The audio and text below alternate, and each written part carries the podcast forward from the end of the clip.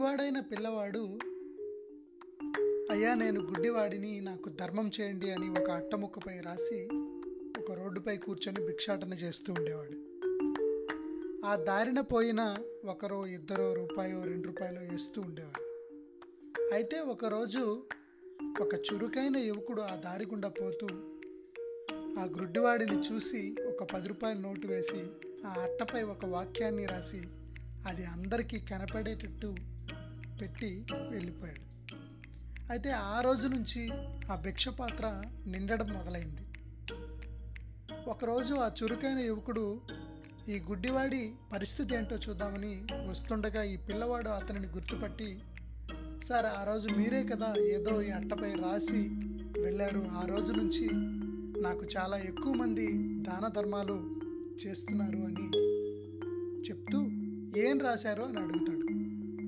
వెంటనే నువ్వేం రాశావో నేను కూడా దాదాపుగా అదే రాశాను. అయితే చిన్న మార్పు చేశాను అని చెప్తాడు. ఈరోజు చాలా మంచి రోజు కానీ నేను చూడలేను అని రాశాను అని చెప్తాడు. మొదట పిల్లవాడు రాసిన వాక్యం ఈయన రాసిన వాక్యం రెండు ఒకటే. అయినప్పటికీ ఇది మనసుల్ని కదిలించేటువంటి వాక్యం. దీనినే సృజనాత్మకత అంటారు. ఒక చిన్న విషయంలో అయినా మంచి ఫలితాలు రావాలంటే మనం సృజనాత్మకతకు మదును పెట్టాలి.